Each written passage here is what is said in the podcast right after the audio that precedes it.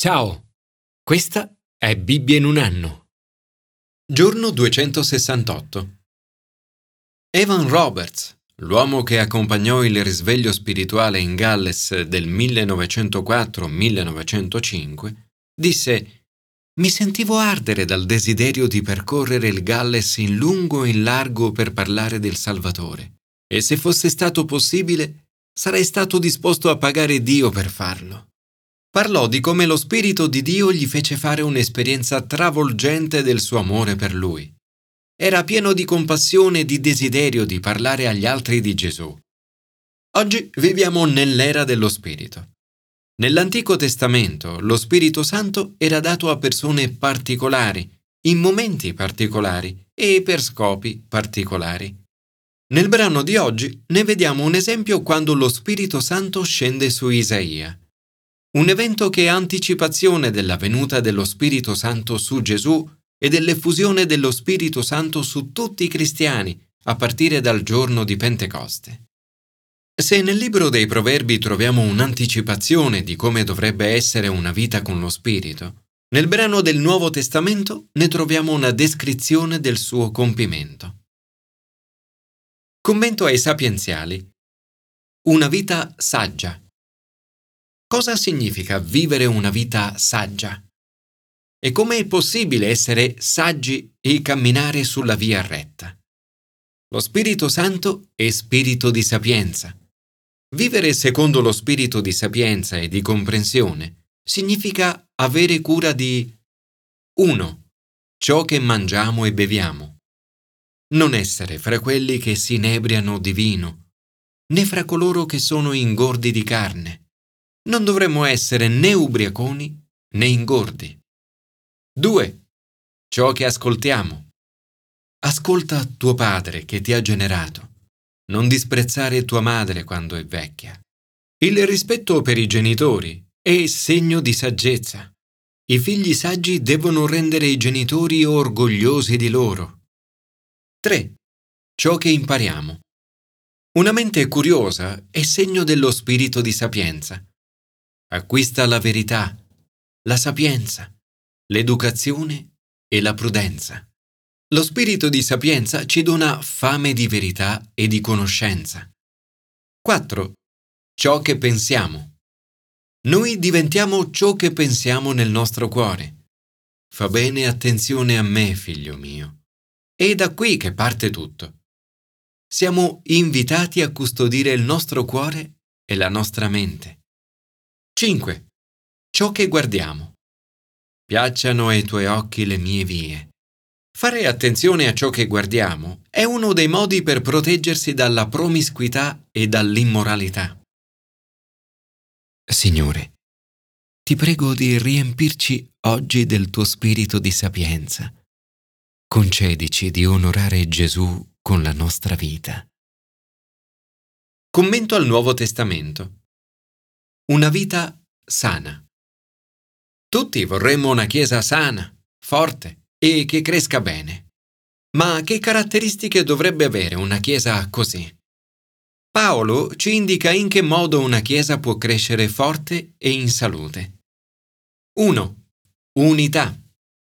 L'unità non è semplicemente l'opera dello Spirito Santo, ma lo strumento stesso attraverso il quale lo Spirito Santo agisce. Lo Spirito Santo unisce la Chiesa.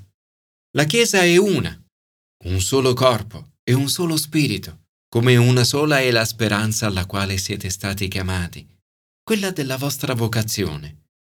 Un solo Signore, una sola fede, un solo battesimo, un solo Dio e Padre di tutti, che è al di sopra di tutti, opera per mezzo di tutti ed è presente in tutti.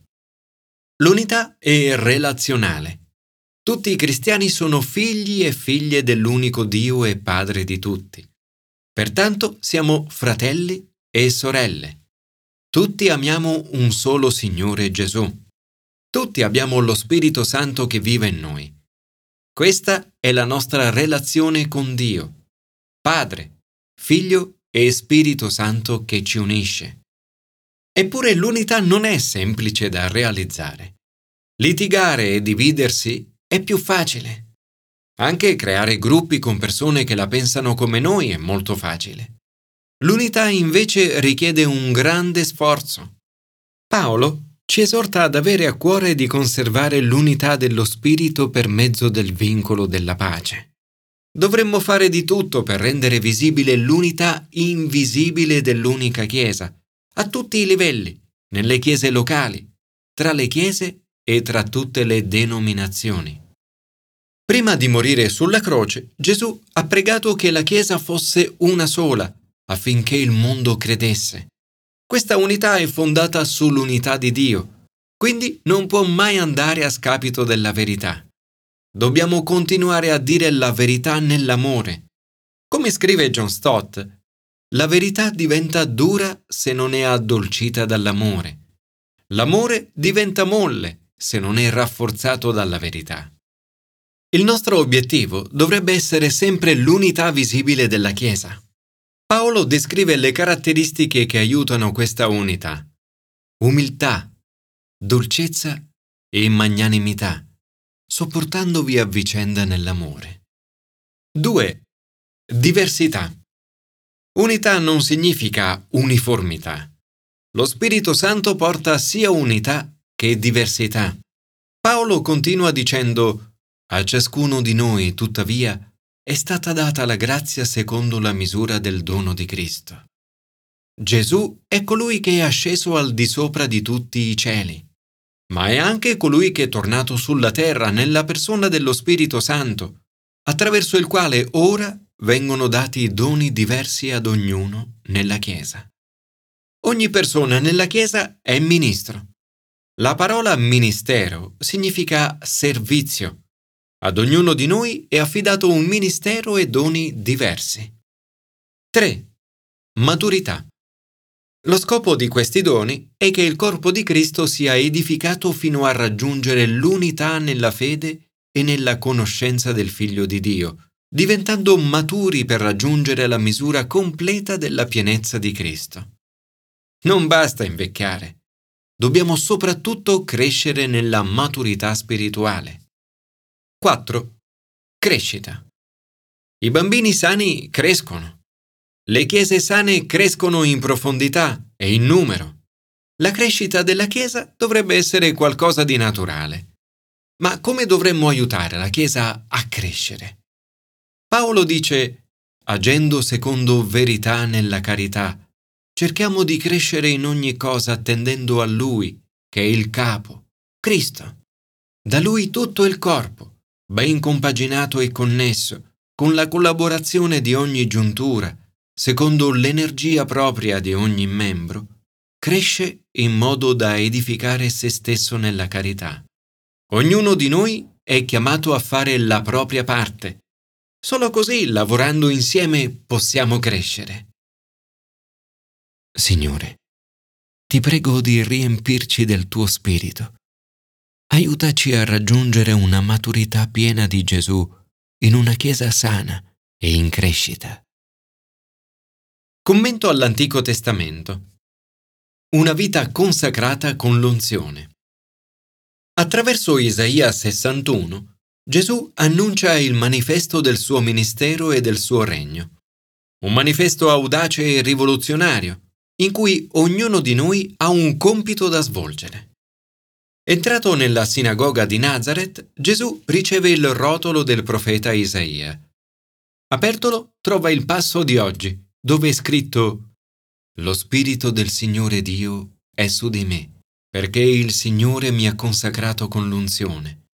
Mi ha mandato a portare il lieto annuncio ai miseri, a fasciare le piaghe dei cuori spezzati, a proclamare la libertà degli schiavi, la scarcerazione dei prigionieri a promulgare l'anno di grazia del Signore.